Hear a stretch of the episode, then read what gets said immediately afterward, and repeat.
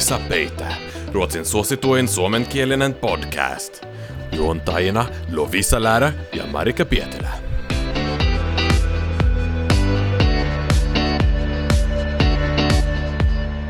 Heissan Sveissan ja terveisiä taas täältä Tukholmasta. Täällä Ei saa peittää studiossa on istumassa nyt taas kanssasi Lovisa Läärä ja Marika Pietilä. Moikka Lovisa. Hei podei! Eli Ei saa peittää, se ollaan tänään ihan siellä kaiken ytimessä. Nimittäin Ei saa peittäähän, kuten tiedätte, on podcast, joka on tällainen sinun tirkistysaukkosi suomalaisena tänne ruotsalaiseen elämäntapaan. Ja meillä on täällä tänään sellainen aihe, mitä itse asiassa meiltä on toivottu jo viime syksynä, jo aikana ennen kuin itse edes aloitin täällä, mutta myös tämä toive on nyt toistunut tässä talven aikana, joten hyvät kuulijat, miten Ruotsi on muuttanut meitä? Lovisa, tuleeko sulla tästä heti jotain sellaista mieleen, mitä haluaisit kertoa? Onko sulla joku tämmöinen ihan konkreettinen, miten olet muuttunut Ruotsi vuosinasi? Mulla on montakin juttua. Ehkä mä voin tiisata, että me tullaan puhumaan tässä hyvin laajalla skaalalla. On kaikkea kulttuurin ja musiikin kuluttamisesta, sellaisiin sosiaalisiin koodistoihin ja käytöstapoihin, ja sitten tämmöisiä hyvinkin konkreettisia kuin vaikka alkoholin kulutus, mitä sille on tapahtunut. Eli kaikkea tätä luvassa. Mä voisin aloittaa tämmöisellä otsikolla kuin Small Talk ja sosiaalinen vastuu. Tämä on aika ajankohtainen siinä mielessä, että en tiedä oletteko tota, lukeneet tässä viime aikoina Helsingin Sanomia, mutta Lovisahan kirjoitti aiheesta myös ihan kolumnin sinne, joka julkaistiin ja joka on äh, laajasti otettu oikein hyvin vastaan. Ihana, kiitos Marika. Mä sain jo vähän fiilistä lentomatkalla Helsingistä Tukholmaan ja koko matkan näpyttelin tätä mun mielipidekirjoitusta small talk, mikä Ruotsissa on hyvin semmoista jenkkityyppistä, että täällähän on se semmoinen pakollinen litania, mikä on lisätty jokaisen lauseen alkuun, ja aina kun tapaat uusia ihmisiä tai vanhoja tuttuja tai kollegoita tai käydään semmoinen pakollinen pinnallinen kuulumisten vaihto. Ja perinteisestihan small talkia pidetään suomalaisten mielestä niin kuin, jotenkin vastenmielisenä ja vaivalloisena, ja täytyy sanoa, että itsekin tänne muuttaessa, niin en mä osannut sitä et se oli vähän semmoinen tanssi, niin kuin mä tässä kolumnissakin kuvailin, tanssi, jonka koreografiaa mä en osannut. Mutta nykyään small talk luonnistuu multa aivan eri lailla ja, ja mä oon oppinut jopa pitämään siitä. Mun mielestä se on hauskaa semmoista rentoa jutustelua työkavereiden kanssa tai uusien tuttavuuksien kanssa juhlissa tai missä vaan. Et se on ennen kaikkea opittu taito. Mitä sä oot mieltä, Marika? Onko sun small talk-taidot joutuneet on ne hioutuneet sillä, että nykyään mä osaan sen, mutta mä en kyllä voi sanoa noin kuin sä, että sä jopa nautit siitä jossain määrin. Musta se tuntuu edelleen sellaiselta, että mä vähän niin kuin useimmissa tilanteissa otan sen väkisin, ja se edelleen tuntuu musta melkein välillä epäkohtelialta, että siis periaatteessa kysytään toiselta, mitä sulle kuuluu, ja sitten ei oikeasti haluta tietää, mitä kuuluu. Se riitelee jotenkin sitä mun sisäistä sosiaalista kanssakäymistä, sitä opittua, miten sosiaalinen kanssakäyminen menee, mikä Suomesta on itselle jäänyt tuonne geeniperimään, niin sitä vastaan. Mutta se, että mikä mun on pakko sanoa myös tästä sun kolumnista, lukekaa se, se oli hyvä, niin eh, mun mielestä oli hienoa se, että ensin mä ajattelin vähän, kun vaan katsoin niin kuin, että otsikosta, että jaha, että tässä on taas yksi tällainen kolumni, joka tuo esille tätä, että miten me suomalaiset just ei ehkä osata small talkia ja että niin kuin tätä, että Ruotsissa, aina kun Ruotsista ja Yhdysvalloista on kysymys, niin näkee paljon näitä kirjoituksia, että oi oi, kun ne osaa sen small talkin ja me ei. Mutta mä rakastin sitä, että sä vähän muutit tämän, että sä veit tämän kulman tästä tähän big talkiin ja sen hyviin puoliin, koska tämä on just sitä, mitä mä oon myös yrittänyt Ruotsissa ruotsalaisille sanoa, että mikä siinä on se, että eikö se niinku ole periaatteessa kohteliaampaa loppupeleissä, että sä oikeasti kysyt sen kysymyksen, jos sä oikeasti haluat tietää, eikä vaan sille, mitä sulle kuuluu, ja sitten jos se toinen ihminen sanookin enemmän kuin ne kaksi sanaa, hyvin kiitos, mitä sulla, niin sitten se onkin jo jotenkin ongelmallista. Et en mä tiedä, mun mielestä oli hienoa, että sä toit kunniaan ja arvoonsa tämän, tämän suomalaisen tavan big talkata. Positiivisen kautta, senkin mä oon oppinut ruotsalaisilta. ollaan, ollaan ylpeitä siitä, mitä me osataan ja missä me ollaan hyviä. Ja sitten tietysti mun täytyy sanoa, että se liittyy varmaan myöskin mun ammattiin, jos mä niin on myyjänä ja tapaan paljon uusia ihmisiä, niin on pakko ollut opetella se. Sitten taas joissain tilanteissa on musta ärsyttävää, jos mä esimerkiksi haluan jotakin, ja sitten mun pitää tavallaan tanssia tämä pakollinen tanssi ennen kuin mä voin mennä suoraan asiaan. Tähän liittyen vielä myös semmoinen sosiaalinen vastuu. Marleenakin mulle tästä huomautti, kun me syksyllä nähtiin, että musta on tullut ihmisenä, hmm, no jotenkin silleen mukavampi tuommoisissa niin kuin just ensikohtaamisissa, siis en mä nyt mitenkään epäkohtelias ole koskaan ollut, mutta tiedätkö, että eri tavalla ottaa toiset huomioon ja on silleen, hei, ai okei, okay, no mitäs teille, eikä vitsi, että kyllä mä oon oppinut semmoisen aika toppen toppen pöhinän ruotsalaisilta, että mä oon tosi sellainen eh, positiivinen ja vahvistan paljon muiden puhetta. On sille, ah, toppen, intressant, ah, verkligen, åh, oh, vad kul, ah, men spännande. Uh. Varsinkin suomeksi mä huomaan sit, kun tämä tapa puskee sieltä läpi, niin se, se tuntuu jotenkin vähän Överiltä. epäsuomalaiselta. niin, mutta Ruotsissa se on taas överiltä. tosi, Mm. se on tosi normaalia ja se on tosi niinku, mm, osa mun sitä ruotsiloviisaa. Että sillä tavalla mä oon kyllä ehdottomasti muuttunut tässä viimeisen viiden vuoden aikana. Joo, ja Ruotsissa tämä ei ole mitenkään sellainen, että mun mielestä kaikki ruotsalaiset tekee niin, mutta mä oon huomannut, että Ruotsista löytyy aika paljon tällaisia host-personligheter. Mä Okei. kutsusin sitä, tämä on mun oma sana nyt, mutta musta tuntuu, että jokaisella työpaikalla, jokaisella koulun kurssilla, joka paikasta löytyy aina se joku semmoinen yhteisöllinen tyyppi. Se sellainen tyyppi, josta tulee se taloyhtiön hallituksen puheenjohtaja ja se tyyppi, joka on se häiden toastmaster. Ja se, täällä, täällä on niin todella paljon sen tyyppisiä ihmisiä niin kuin iso osa prosentuaalisesti, vaikka ei todellakaan puolet tai kaikki, mutta jotka on sellaisia, että niin kuin ne ihan oikeasti ei vaan esimerkiksi tämä sosiaalinen, että, niin kuin, että no mitä se kuulee, oi vitsi, että toi olikin tosi hieno juttu ja ottaa tämän puolen, vaan esimerkiksi jossain juhlissa, niin jos ei siellä ole joku, vaikka se itse juhlien järjestäjä ei ole tämän tyylinen henkilö, niin sitten siellä on aina joku, joka on silleen, no mutta mäpä autan näissä keittiöjutuissa ja täytän nämä lasit ja katson, että hei nyt tässä voidaankin tehdä tämmöinen peli ja ottaa sen vastuun ja niin kuin vetää, Niin. että katsoa, että kaikki viihtyy, oi paleletko sä, silleen, että itse et edes ole mm. huomannut, ja sitten vaan joku, no oi kiitos Viltti, sieltä vaan kaikki vaan tulee ja tapahtuu. Joo. Niin tällainen, siis sellainen ihan, mä en tiedä mikä näillä ihmisillä on, niillä on joku kuudes aisti, millä ne vaan huomaa kaiken, mitä ympärillä tapahtuu ja ehtii joka paikkaan. Tätä mä en ole ehkä itse mm. vielä ihan oppinut, mä arvostan sitä sitten taas todella paljon ja on huomannut, että tämä on sellainen, mikä ehkä itsellekin voisi ainakin, toivon, että tämä vähän alkaa tarttumaan. Tämä on Niin. toivottavasti helpommin tarttuvaa kuin korona. Niin. Joo, siis tuommoinen huoma, sosiaalinen huomaavaisuus, että kantaa vähän vastuuta ja huolta muistakin. Ihan ehdottomasti.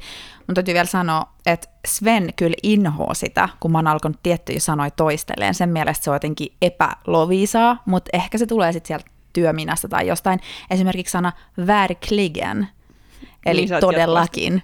Niin sitä mä huon, siis ihan huomaamattani koko ajan. Silleen, verkligen, oh, verkligen, verkligen. Mutta mä luulen, että tämä ei ole vaan ruotsalaisuuteen liittyen. Meillä kaikilla on jotain sellaisia, mitä sanoo hirveän usein. Mä huomaan, että kun mä puhun ruotsia, niin just silleen, että vaan, että, että huomioi, että kuuntelee tai jotain, niin mä sanon tosi helposti absolut, precis, exakt. Mm, Nämä on niinku tota, sellaisia, mitkä jatkuvasti. Mm.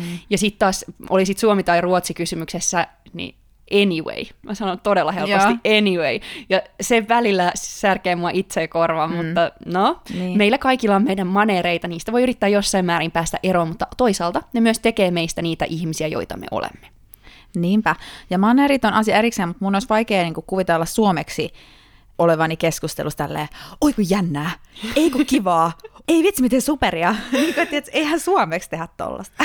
Ei tehdä. mä- mä- Mulla, Oiko mulla on tässä nyt, mä en pysty pitämään edes pokerinaamua, kun sä katsot, Lovisa katsomaan tuolta toiselta puolelta pöytää ja näyttää just sellaiselta, mulla tulee mieleen tästä se, kun Anna Abreu oli mukana, oliko se nyt sitten Idols vai Popstars Idols, mm. ja sitten sitä kuvailtiin jossain lehtiartikkelissa silleen, että se on semmoinen taskuraketti.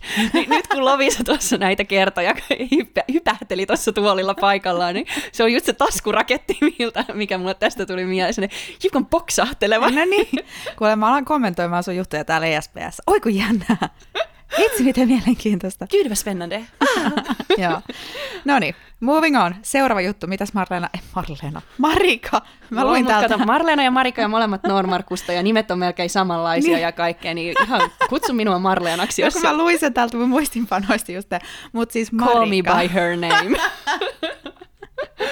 No niin, terkkuja Marleenalle, mutta joo, okei, konkreettisia asioita. Siis tämä on sellainen asia, mikä mä luulen, että tapahtuu useimmille ihmisille, kun he alkaa puhua jotain muuta kieltä arjessaan kuin omaa äidinkieltään, mutta kiroilen huomattavasti vähemmän. Ja ihan yksinkertaisesti siitä syystä, että se teiniässä opittu kiroileminen, niin se ei tule niin selkärangasta sillä toisella kielellä. En kiellä, etteikö minultakin jävlar ja faan tulee. Ja itse asiassa faan tulee kyllä nykyään sille tyyliin lyö vaikka vasaralla peukaloon, niin se on itse asiassa faan, mikä multa tulee Ahaa. suusta. Mutta se, että yleisesti se kirosanojen määrä, mikä menee puheeseen, mä toivon, että tämä johtuu myös mun aikuistumisesta ja muusta tällaisesta, mutta kyllä se eniten johtuu siitä, että kun puhuu ruotsia, niin se ei vaan tule niin automaattisesti. Mitäs Lovisa, oot sä vähentänyt? Mä oon samaa mieltä, se tuntuu vähän feikiltä, koska kirosanojen sanomiseen tarvii semmoisen tietyn uskottavuuden. Sehän on voimasana. Niin jos et sä ihan osaa sanoa vaikka sitä sanaa tai osaa lausua sitä täydellisellä dialektilla, niin sit se ei tunnu yhtä uskottavalta, niin sen takia mä ainakin ehkä välttelen niitä. Ja sitten mä toisaalta yritän vaalia nimenomaan mun suomalaisuutta siinä, että mä aktiivisesti yritän valita suomalaisia kirosanoja, että välillä mä oikein silleen just mietin, että vitsi pitää käyttää enemmän sanaa perkeleen. Jotta mä olisin se kävelevä suomi-stereotypia. Ja perkele on vielä sellainen kirosana, minkä täällä Ruotsissa voi sanoa silleen, että se lähinnä herättää vaan niin kuin, no itse asiassa ihmiset vähän hurmaantuneita niin, siitä, jos sen sanoo, ja sanoo vielä suomalaiset, eikä se perkkele, kun ruotsalaiset sanoo. Mutta sitten taas sanotaan, että se on kyllä sellainen definitely no-no, jos sanoo tämän V-sanan sitten Joo. taas. Että se, sitä mä kyllä pyrin sitä mä Ruotsissa mm. välttämään, mutta mun täytyy sanoa, että silti kun palaan Poriin vanhan parhaan kaverini luokse, niin häneltä olen oppinut tämän pilkuttamisen sillä sanalla, ja hyh kauheata, miten mun suustoni tulee hirveää kieltä silloin, mutta näin se on. Sitä taantuu äh, nuoruuden tasolle, kun tapaa nuoruuden ystäviä. Näinhän se on. Onko sulla muita huonoja tapoja, mitkä on vähentynyt, Marika? On, ja tämä on kyllä myös semmoinen tapa, mitä mä sanoisin, että mä en kyllä ihan yhdistetä pelkästään tähän Ruotsiin, vaan myös siihen, että esimerkiksi en ole enää opiskelija, mikä voi olla aika paljon leimallisempaa, mutta juon vähemmän, siis alkoholia, vettä ja maitoa ihan yhtä paljon kuin... Ai maitoakin? Täällähän Joo. ei hirveästi Ruotsissa juoda maitoa. Niin, no, en mä tiedä, ei se ole mitenkään tai Ruotsissa, vaan ei sitä Suomessakaan. Nuoret niin. sukupolvet ei oikein juo enää maitoa, niin, vaan juo outlia tai... Me puhuttiin just tästä töissä nyt perjantaina, ja koska mä sanoin, että Suomessa joululomalla oltua, niin, niin mä join ihan hirveästi maitoa. Sä juot en... siis maitoa. Sä oot kyllä oikeasti Joo. mun lisäksi varmaan ainoa nuori nainen, joka juo maitoa. Hei, kertokaa meille Instagramissa, Joo. jos juotte maitoa, koska kukaan ei. Ja nimenomaan meillä juodaan mun lapsuuden kodissa rasvatonta maitoa, mikä sitten taas oli mun ruotsalaisille työkavereille, jotka on Göteborgista kotoisin osa, niin ihan no, no, no. Ne oli vaan, että mitä ihmettä, että sehän on vettä. Täysmaitoa se olla pitää, punaista maitoa. Siis oikein punaista, ettei siis mellan milk, mikä on kevyt ei, maito Ei, ei edes mellan milk. Koska meillä sitten taas on kevyt maito. Meillä on toi välimuoto tästä, mutta siis mä aina Ruotsissa mm. ostan mellan milkkiä. Joo, mutta ei kuulemma tehdä rasvasinta versiota. Niin siitä mä en ollut kyllä sitten taas samalla sivulla heidän kanssaan, että mun mielestä se rasvatonkin on ihan jees. Joo, ja mun mielestä voi tehdä laakomia ottaa siltä väliltä, mutta siis joo, joo. Mutta palatakseni niin, tähän itse aiheeseen. Niin, alkoholia juon ainakin sille niin kuin kertaluontoisesti vähemmän, eli vähemmän humalahakuisesti, mutta tämä kyllä on myös liittyy vahvasti siihen, että kun tulin tänne, olin 23-vuotias opiskelija, ja nyt olen lähes 30. Itse asiassa sinä päivänä, kun tämä jakso tulee ulos, niin grattis Marika, olen 33 sinä päivänä. Eikä! Ja mohun lieva, ja mohun lieva. Okei, mä en nyt olla enempää, koska me ollaan särjetty kaikkien korvet meidän joulujaksossa. Mutta tota, onnea, onnea Marika. Joo, mutta tosiaan, että se ehkä sellainen asia, mikä on vähentynyt. Onko, sä, onko sulla vähentynyt, Lovisa, vai ootko sä ehkä aina ollutkin semmoinen kohtuukäyttäjä?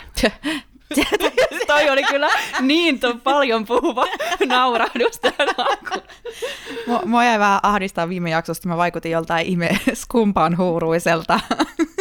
Äh, mun mielestä oli aika hellyyttävää tavallaan ja rehellistä. Mä en käytä mielestäni yhtään normaalia enempää alkoholia. Ja tota, ehdottomasti on vähentynyt, mä tunnistan ton, että Ruotsissa mä en kehtais vetää kännejä, siis semmosia, missä missä niin kuin selkeästikin alkaa vaikka vähän puhe sammalta tai puhu mitä sattuu. Tai tiedätkö, että kyllä mä olen elänyt mun nuoruuden siinä, missä monet suomalaiset nuoret on elänyt ja käynyt paljon baareissa ja juhlinut ja on ollut hauskoja iltoja. Ja Ruotsissa mä en ole kyllä koskaan tehnyt sitä samaa.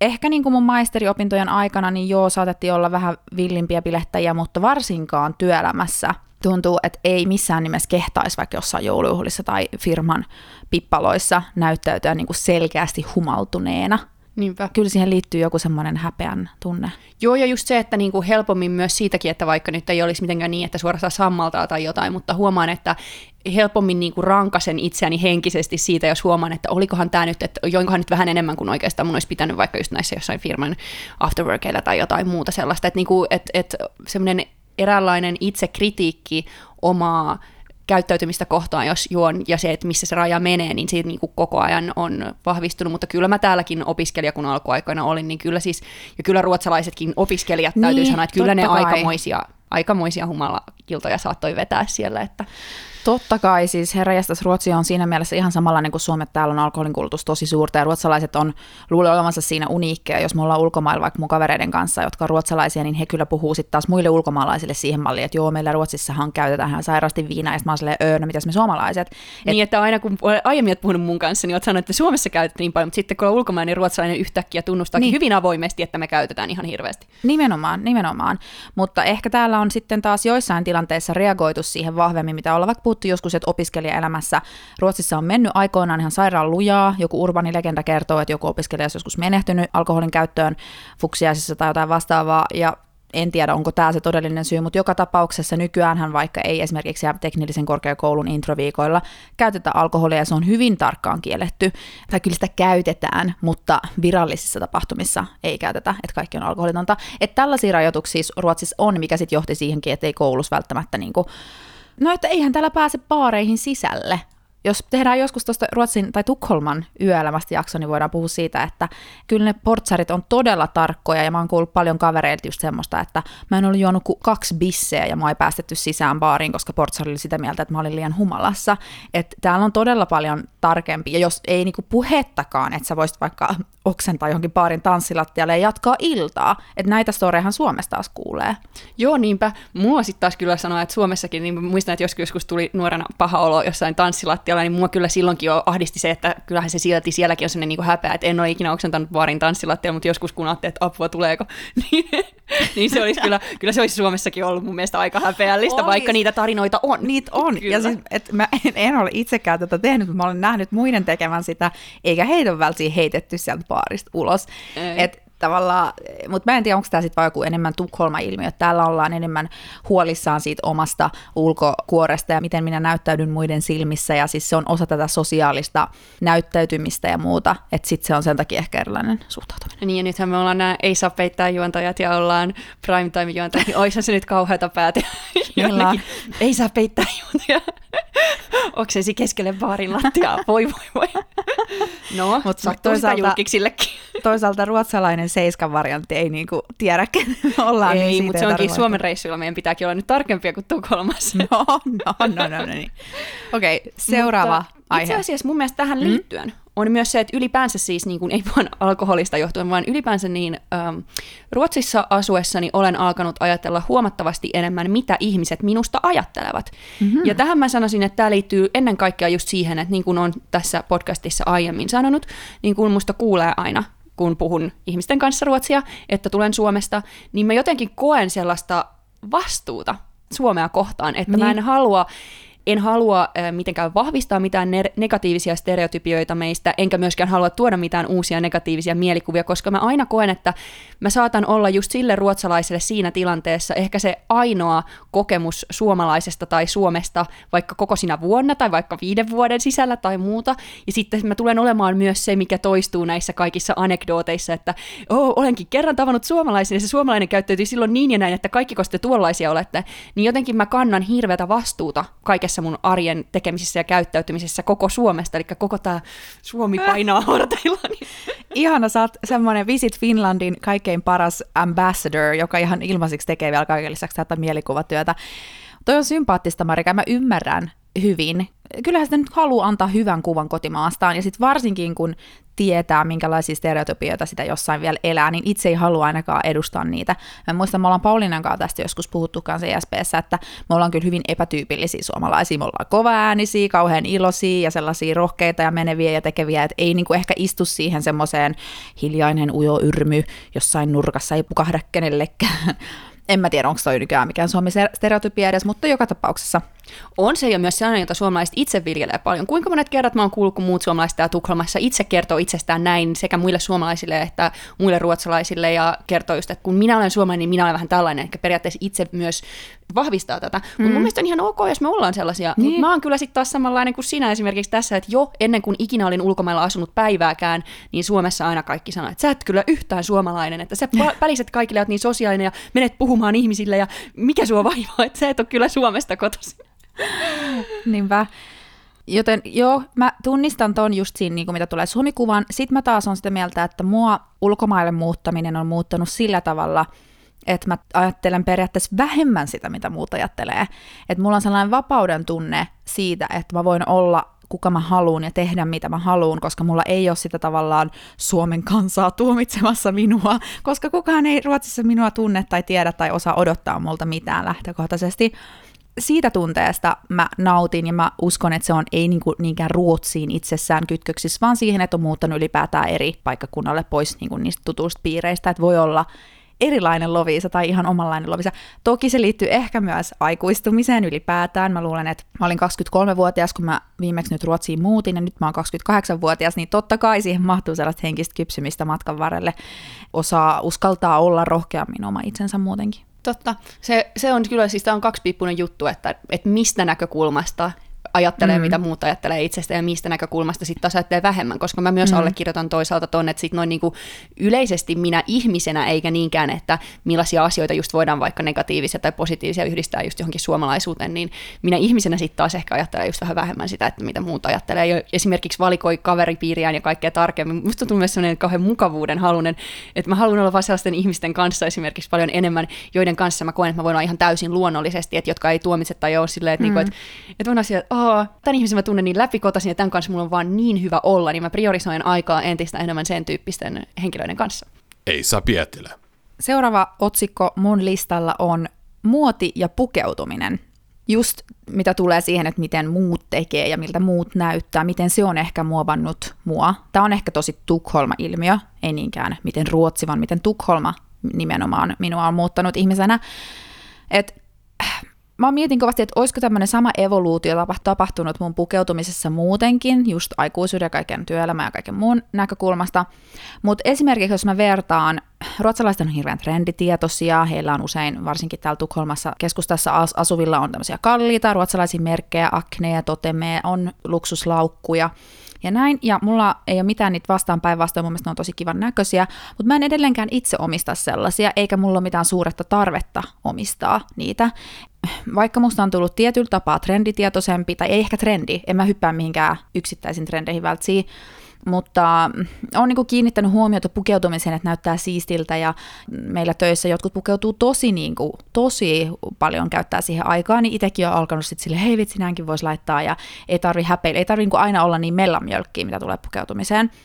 Mutta en mä silti mikään semmoinen super Tukholman merkkitietoinen ihminen oo, koska mua ehkä vaan kiinnostaa, kiinnostaa ne asiat tarpeeksi.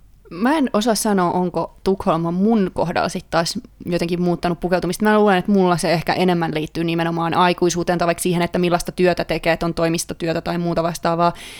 Ja sitten tietysti se, että kun vuosien mittaan muutenkin trendit muuttuu, niin joka tapauksessa pukeutuminen muuttuu, asuit missä ta- maassa tahansa. Mm. Mä, mä en osaa itse asiassa tähän, mun täytyy sanoa, että mm. oman kohdalla, omalla kohdalla en osaa sanoa tästä, mutta siihen kyllä, siitä kyllä on samaa mieltä, että en mä kyllä edelleenkään ole myöskään se merkkilaukujen shoppailija tai muuta vastaavaa, vaikkakin niin kuin yritän aina pukeutua mielestäni mm. ja mielelläni nätisti ja jotenkuten muodikkaasti ja kaikkea, vaikka ihan kaikkiin muotivirtauksina lähdekään, mikä on ehkä myös ihan terveen merkki. Niin, mutta voit ehkä samaistua siihen, että on tullut kuitenkin tietoisemmaksi muodista ja trendeistä.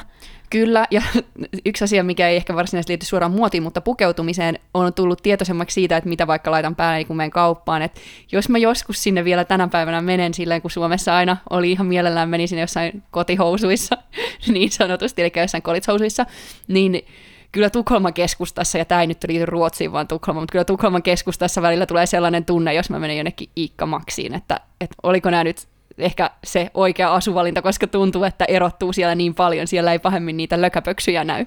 Niin, itse mun täytyy kertoa tähän Jyväskylän aikoina, mä asuin siellä 2013 vai 2014. Mä olin menossa meidän vuosijuhlille ja sitten mulla oli aamutakki päällä, mä kotona laittauduin ja sitten mä tarvin jotain, tajusin, että mä tarvin jotain siitä läheisestä supermarketista, ja mä lähdin sinne siinä aamutakissa. Tekisitkö tämän Tukholmassa? No en, en vältsi, en vältsi tekisi. Ihana Jyväskylä, siellä koin oloni kotoisaksi. Anna mun kaikki kestää. Mutta ehkä tällainen asia, jos puhutaan just nimenomaan enemmän Ruotsista kuin Tukholmasta tässä hetkellisesti, että miten Tukholma on muuttanut minua, niin yksi asia, mikä me ollaan myös otettu jo yhdessä jaksossa hiukan esille, mutta on just tämä käsitys etäisyyksistä. Joo, joo. Melkein minkä tahansa matkan voi kävellä. Ja tämän huomaa varsinkin just silloin, kun tulee esimerkiksi Suomesta omat vanhemmat tai tulee kavereita kylään tai jotain, niin pitää alkaakin yhtäkkiä suunnittelemaan paljon enemmän sitä, että miten menet paikasta A paikkaan B, koska sit jos sä itse oot varautunut, että ihan hyvin tässä voidaan vaikka kaksi puoli kilometriä kävellä, niin sieltä tuleekin sellainen, olisit nyt sanonut lenkkivaatteet on tässä pitäisi, mulla oli korot ja et, et mä nykyään esimerkiksi ensimmäinen asia, mitä mä sanon mun vanhemmille, jos ne on tulossa tänne Ruotsiin, että ottakaa sitten sellaiset hyvät kengät mukaan, koska välillä niinku sieltä tulee just silleen, että no, mutta kun nyt tultiin oikein Tukholmaan, niin otettiin sitten nämä uudet, mitä ei ole vielä sisään ajettu, ja siellä ei. ollaan jo ensimmäisen sadan metrin jälkeen silleen, että ai ai ai, nyt on jo rakkokanta päässä. Terkkuja äidille.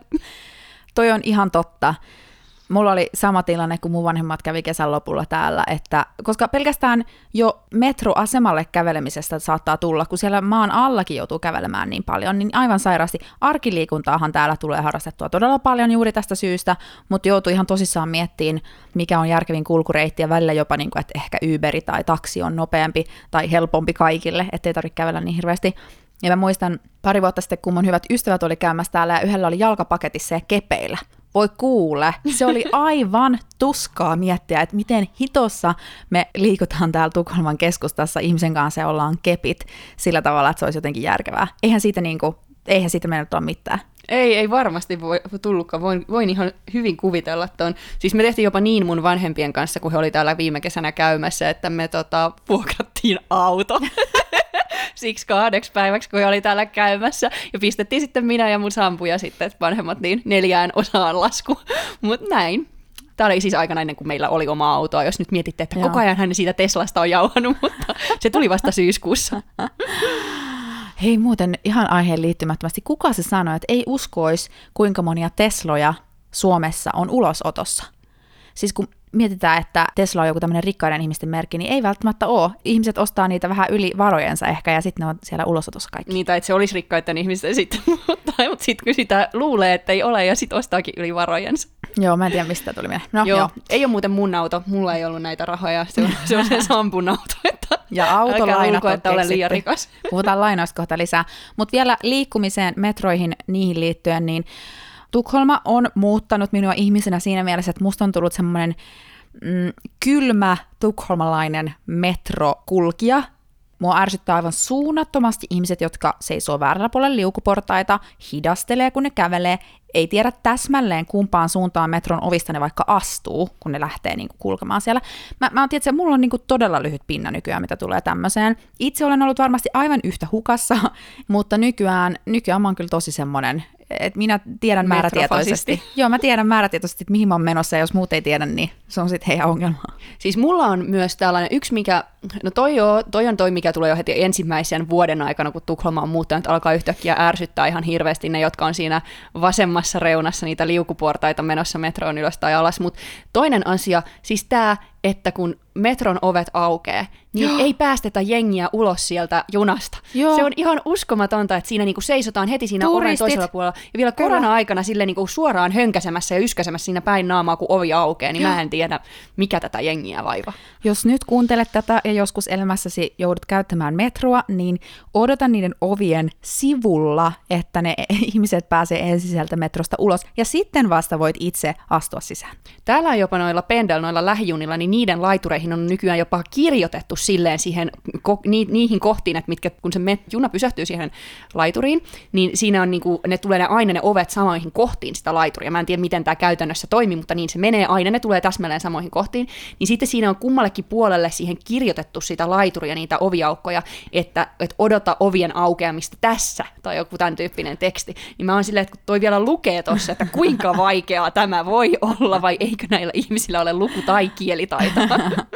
Ehkä tämä on oikeastaan sitten semmoinen sääntösuomipiirre itsessä, että niin, jos jossain lukee jotain, niin sit ärsyttää ihan suunnattomasti, kun ihmiset ei tee niin. Nimenomaan. Totelkaa niitä sääntöjä. Joo. Mutta näistä metrokäyttäytymisistä, koska tämä liittyy nimenomaan ehkä ennen kaikkea metrokäyttäytymiseen, niin toinen tämmöinen enemmänkin sosiaalisia koodeja koskeva asia, niin kun muutin Suomesta Ruotsiin, kiinnitin huomiota siihen, että aina jos just nimenomaan metrossa vaikka, niin satuit vilkaisemaan jotain ihmistä siellä samassa vaunussa, mm. silleen, että ei nyt puhuta mistään tuijottamisesta, että minuutin katselen siinä sitä vastapäätä istuvaa, vaan silleen, että katseeni pyyhkäisi henkilön yli ja katseemme kohtasivat silleen sekunnin murtoosaksi viiva kahdeksi sekunniksi, niin heti käännetään pää pois ja silleen sen näköisenä, niin että apua toi katsoi mua, että ei niin kuin ollut jotenkin okei, että katseet kohtaa tai näin, ja mulle tuli aina sellainen tunne, että ajatteleeko ne jotenkin, että mä jotenkin niinku trakasseerasin, mikä tämä on, niinku jotenkin ahdistelin niitä jotenkin, että luulen, että mä flirttailen niille tai jotain. Joo. Ja nyt mä oon huomannut, että nykyään kun menee Suomessa käymään, en tiedä, onko tämä nyt joka paikassa, mutta ainakin Porissa, niin jengi tuijottaa, tai musta tuntuu, että ne tuijottaa, mutta itse asiassa se on varmaan vaan tämä ihan sama, mikä mulla oli, kun mä tulin tänne, että se on ihan normaalia, että pari sekuntia saata, saattaa katse viivähtää siinä toisessa ihmisessä, mutta täällä Ruotsissa niin se on niinku jotenkin niin big no-no, tämä on myös kauheata, koska se on ihan robotteja tai zombeja ne ihmiset siellä mm. metrossa, pitää heti katsoa, katse kääntyy omaan kännykkään tai ikkunaan, ja sitten ihmiset on vaivautuneet, kun sieltä ikkunasta ei näykään muuta kuin ne peilikuvat, ja sitten taas katseet kohtaavat. Joo, joo, joo, joo. Eh, jotenkin kaikki semmoinen kontaktin otto toisiin ihmisiin on vaarallista.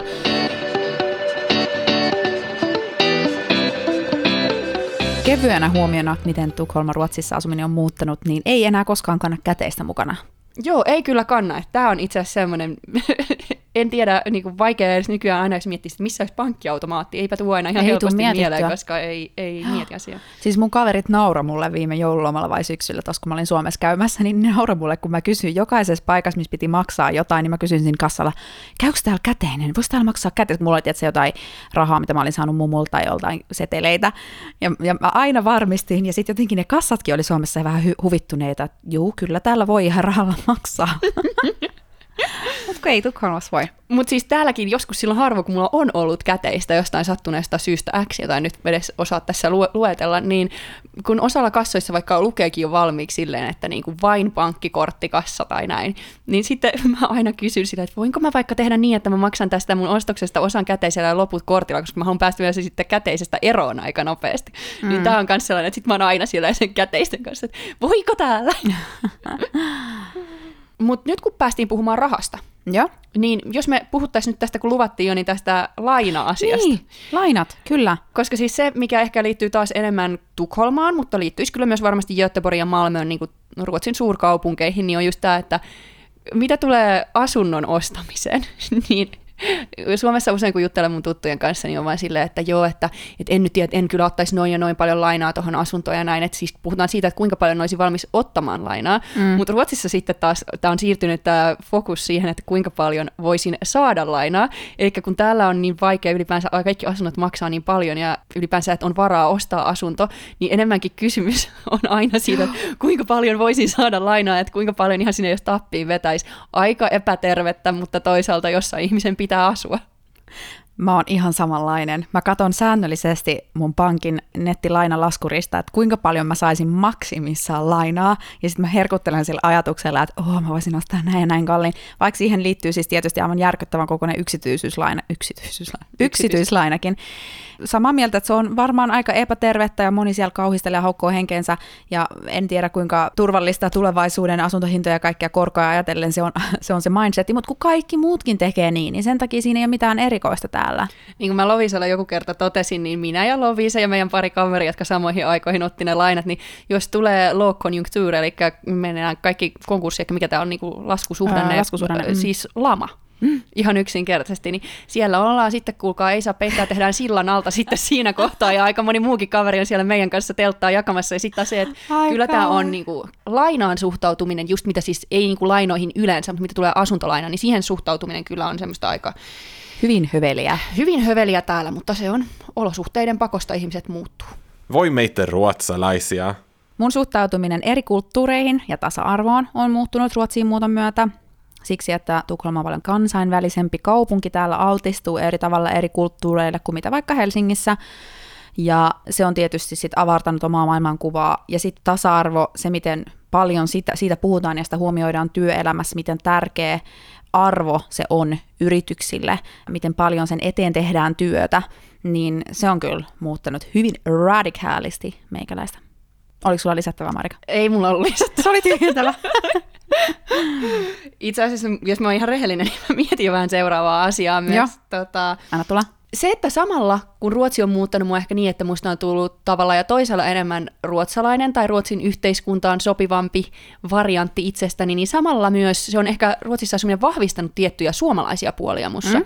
Eli esimerkiksi Suomessa asuessani saunoista oli liikatarjontaa, ja mä en todellakaan kokenut, että on mikään sauna-ihminen. En ehkä vieläkään koe, että on varsinaisena niin kuin sauna, sauna-ihminen, mm-hmm. mutta kun meillä oli esimerkiksi mun vanhempien luona tapana, että saunottiin joka tiistai, joka lauantai, ja sitten välillä sitä saunaa laitettiin päälle myös siinä välillä. Ai, meillä oli tiistai ja perjantai, joo. No niin, meillä oli lauantai-sauna ja sitten oli tiistai, mutta teilläkin näköjään myös tämä tiistai tai mm-hmm. välisauna. Mm-hmm.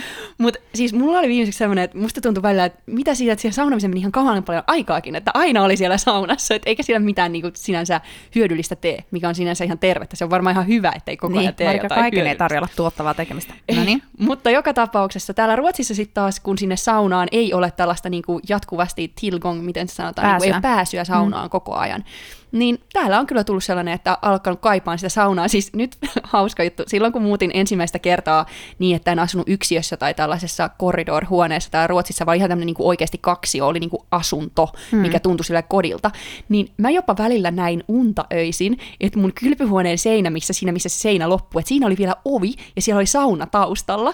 Siis mä näin toistuvaa unta, että se mun kylpyhuone jatkuu, että siitä oli vielä ovi saunaan. Niin mä tarkoitan, että tämä on Kyllä, mä, tämä on jotenkin leimallinen piirre. Tietyt tällaiset suomalaiset asiat alkaa korostumaan mm-hmm. siinä omassa toiminnassa ja ajattelussa. Ehdottomasti. Tunnistan tuon yhtäkkiä, vaikka jos himo saunoja, niin yhtäkkiä siitä saunasta tulee tosi tärkeä itselleen. Huomaa, että siitä niin puhuu tosi ylpeäseen sävyyn. Mun suhtautuminen matkusteluun on muuttunut Tukholmassa asumisen myötä. On viikonloppureissuja Roomaan ja Pariisiin ja Äh, mihin lie mallikselle nyt kaikki koko ajan reissaa Espanjaa. Ja, eli tämmöiset weekend getawayt on ylipäätään suosittuja ja kaikki sellaiset spa-viikonloput ja muut. Et ehkä sekin kertoo semmoisesta elintason muutoksesta. Varmaan työelämässä tietysti ihmisillä on enemmän rahaa käytettävissä, ja varsinkin kun on niin kuin lapsettomia nuoria ihmisiä, niin kaikki se tienattu palkka menee tietysti itseen. Mutta joo, ehkä jotenkin Tukholmasta, kun lentääkin niin paljon hyvin Euroopan pääkaupunkeihin. Mm, totta. Itse en tiedä, että, että esimerkiksi matkustanko mä enemmän kuin mä matkustaisin Suomesta, mutta mä luulen, että just yleisesti ottaen se, että kaikille ihmisille se, että just se lentokentän läheisyys, kuinka helpoksi matkustaminen on tehty, mm. niin se ehkä on se kaikkein eniten määrittävä tekijä tässä asiassa. Mm, se, mitä mun täytyy sanoa koko tähän meidän jaksoon liittyen, niin monet näistä asioista on ehkä just silleen, että ne on enemmän Tukholma kuin Ruotsi, ja sitten on myös se, että tosiaan osa asioista on ehkä just niin, että se liittyy enemmän siihen, että aikuistuu tai on muuttanut maalta kaupunkiin tai, niin. tai lakannut opiskelemasta tai muuta sellaista. Et, et kaikki tämmöiset asiat pitää aina kuitenkin nähdä sen sellainen niin kuin med en nyppa salt, eli ripauksen, ripaus suolaa, niin pitää pikkasen, niin kuin, ei asiat ole aina niin yksiselitteisiä, mutta ei, tässä on, on kootusti meistä ja meidän Joo, muutoksista. On vaikea sanoa, mikä riippuu nyt absoluuttisesti mistäkin, mutta joka tapauksessa me ei nyt aleta disclaimaan näitä asioita. Nämä on nyt ne, mitkä mä valitin tänne listalle. Mulla on vielä yksi. No en mä tiedä, meneekö nyt liian pitkäksi sitten. Pehmeys työelämässä, Mä oon alkanut hioon itsestäni aktiivisesti tietoisesti semmoisia pahimpia kulmia. Olen edelleenkin suorapuheinen, mutta mä oon oppinut myös paljon ruotsalaisilta sellaista rakentavaa pehmeyttä ja miten asioista voidaan keskustella sillä kärsivällisesti ja konsensuksen hakuisesti. Balanssi kummassakin ja jotenkin sellainen yhdessä tekeminen, ehkä kun Suomessa ollaan vähän hierarkisempia ja kuunnellaan ohjeita ja tehdään niin kuin ohjeet kertoo. No, so, ruotsalainen työelämä ei ole niin hierarkista. Mm. Mm, joo. Sanotaanko vaikka näin. Sitten sulla oli vielä musiikin ja kulttuurin kulutus, Marika. Joo, eli tämä on tosiaan sellainen asia, mikä on mun mielestä kyllä tulee aika luonnollisesti tietysti, kun muuttaa toiseen maahan, mutta siis se, että suomalaista musiikkia ja TV-tarjontaa kuluttaa nykyään huomattavasti vähemmän ja sitten ruotsalaista enemmän, ja tämä on just silleen, että ehkä ensimmäisinä vuosina tätä ei vielä niin huomannut itsestä, koska siis oli vaikka kesken vielä jotain suomalaisia sarjoja, mitä seurasi täällä siihen saakka, kun sitten kaudet loppuja, niin kuin sarjat pistettiin pillit pussiin ja lakkasi tulemasta. Ja sitten ei yhtäkkiä tullutkaan enää niitä uusia sarjoja tilalle, koska siis ensinnäkin tosi monia televisiokanavia ja ohjelmia ei maarajoitusten vuoksi näe täällä Ruotsissa, eli sitten johonkin vilunkipeliin, että saa niitä näkyviin tai maksa hirveitä summia siitä. Ja sitten tietysti se, että esimerkiksi olin pitkän aikaa Ruotsin radion suomenkielisessä toimituksessa töissä, ja silloin tuli esimerkiksi automaattisesti aika paljon sisäistettyä uutta suomalaista musiikkia, mutta sitten kun on ollut täysin ruotsalaisilla työpaikoilla tässä viime vuodet, niin se input, suome, suomalainen input kulttuurin suhteen, niin se on niin kuin hyvin rajoittunutta. Ja kun tulet Suomeen ja siellä onkin kaverit silleen, että etkä sä ole kuullut tätä Arttu Viskarin uutta biisiä, niin täytyy vaan todeta, että en kyllä todellakaan ole. Suomen muotoisen pilven alla. Ton itse asiassa olen kuullut. Kyllä mun kaverit yrittää sivistää mua sitä aina Suomeen tullessa silleen, että tällaista kaikkea täällä nykyään kuunnellaan ja katsotaan, mutta kyllä sitä on välillä ulkona kuin lumiukko, kun sinne tulee. Mä taas luen ja seuraan ehkä enemmän just Suomen mediaa ja niin kuin sitä kautta sitten tietysti, mistä Ilta-Sanomat ja Iltalehdet ja muut kirjoittelee paljon Suomi-artisteista julkiksista, niin tiedän, mitä siellä tapahtuu. Että ehkä tossa mun pitäisi tehdä päinvastoin, kun siinä alkaa enemmän seuraa sitten taas ruotsimeninkejä. Mutta on siellä aina sellaisia jotain 19-vuotiaita nousevia rapartisteja, joista mä en ole koskaan kuullutkaan. Hei, mun on pakko sanoa vielä yksi juttu ennen kuin lopetetaan. Anna tulla Lovisa. Arjen yläpuolella Mindset, mistä ystävämme Marleena siinä meidän lyhyessä comeback-jaksossakin puhui. Mistä puhuttiin paljon viime jaksossakin tämmöinen, että käydään ravintoloissa syömässä useasti ja teattereissa ja konserteissa ja ehkä niin kuin liittyy kaikkiin suurkaupunkeihin ja yksin eläviin ihmisiin semmoinen tietty kulttuurin kuluttaminen justiinsa. Ja sitten kun mä vertaan mun Helsinki-vuoteen, totta kai mä oon nyt eri ikäinen kuin mitä mä olin silloin, mutta mä silloinkin tienasin, olin ihan työelämässä ja tienasin rahaa, että olisin voinut eri tavalla käyttää vaikka Helsingin kuluttaa Helsingin kulttuuripalveluita, niin en mä sitä tehnyt. En mä tiedä, oliko mä sitten liian nuori, 22V, en mä käynyt missään ravintoloissa tai kulttuuritapahtumissa, tai mä kävin silloin ihan opiskelijabileissä, koska mulla oli semmoinen porukka, jonka kanssa me niissä kierrettiin. Vaikka mulla olisi ollut kaikki mahdollisuudet Helsingissä nauttia siitä kaupungista ja kulttuurista, niin en mä sitä tehnyt. Et se on jotain, mitä mä oon oppinut tässä ihan viime vuosina vasta taas Ruotsissa. Mulla sitten taas ehkä enemmänkin toi, niinku, että käy ravintolassa syömässä, meidän perhe ei ikinä ollut sellainen, että käytiin kahdesta ravintolassa syömässä, paitsi just jos oltiin jossain ulkomaanmatkalla. Mm. Silloin käytiin paljon. Muuten se oli ehkä semmoinen huoltoaseman lehtipihvi ja ranskikset joskus jossain matkalla joo, jonnekin joo. kaupungista toiseen. Ei niin kuin sillä, että mennäänpä nyt syömään, vaikka ihan niin kuin kaupunki siinä oli vieressä niin. ja olisi voinut koska tahansa mennä johonkin ravintolaan syömään. Niin ei ollut niin kuin tällaista kotoa ainakaan tämän tyyppistä mindsettiä, että käydään ravintolassa syömässä. Sitten kun mä tulin Tukholmaan, niin aika hyvin se, ne ensimmäisen puolen vuoden vaihto-opiskelijan opintolainat meni siihen, että kävi ulkona syömässä ja se oli ihan järkyttävää, miten yhtäkkiä olikin joka paikassa syömässä ulkona. Rahanmenoa. Rahanmenoa, mutta kyllä siihenkin Mut sitten on... rajat tulee, kun huomaa, että tili alkaa tehdä. Mutta toi on niin meidän lapsuudesta, eikö mulla on näitä laman lapsia, niin ei meidänkään perhe ole käynyt ulkona syömässä kuin ehkä pari kertaa vuodessa ja silloinkin jossain niin semmoisessa lapsiystävällisessä paikassa. Totta kai eri no maailma muuttuu, meidän äiti aina päivittelee, että kuten nuoret olette tuommoiset, että olette niin hyviä laittamaan itse ruokaa ja sitten te käytte niin paljon kaikissa ravintoloissa ja että se on semmoinen mindset, mindsetin muutos. Ja sitten niin kuin, kyllä mä ajattelen, että tässä vaiheessa elämää, niin kun mulla on rahaa, jota mä voin käyttää vain itseeni, mulla ei ole ketään muuta, kenestä mun tarvii huolehtia, niin sit mä kyllä sen teen ihan mielelläni. Nimenomaan, silloin kun, silloin kun se ihan mahdollisuus, niin se pitää hyödyntää. Tämä on nyt taas mitä meidän viime jakson Carpe Diemusta, että me ollaan kyllä niin kliseitä, mutta antaa olla. Meni jo. No niinpä. Hei, aivan huikea, mielenkiintoinen keskustelu. No nyt tästä tuli tämä hitson toppen, toppen pöhinä. Anteeksi.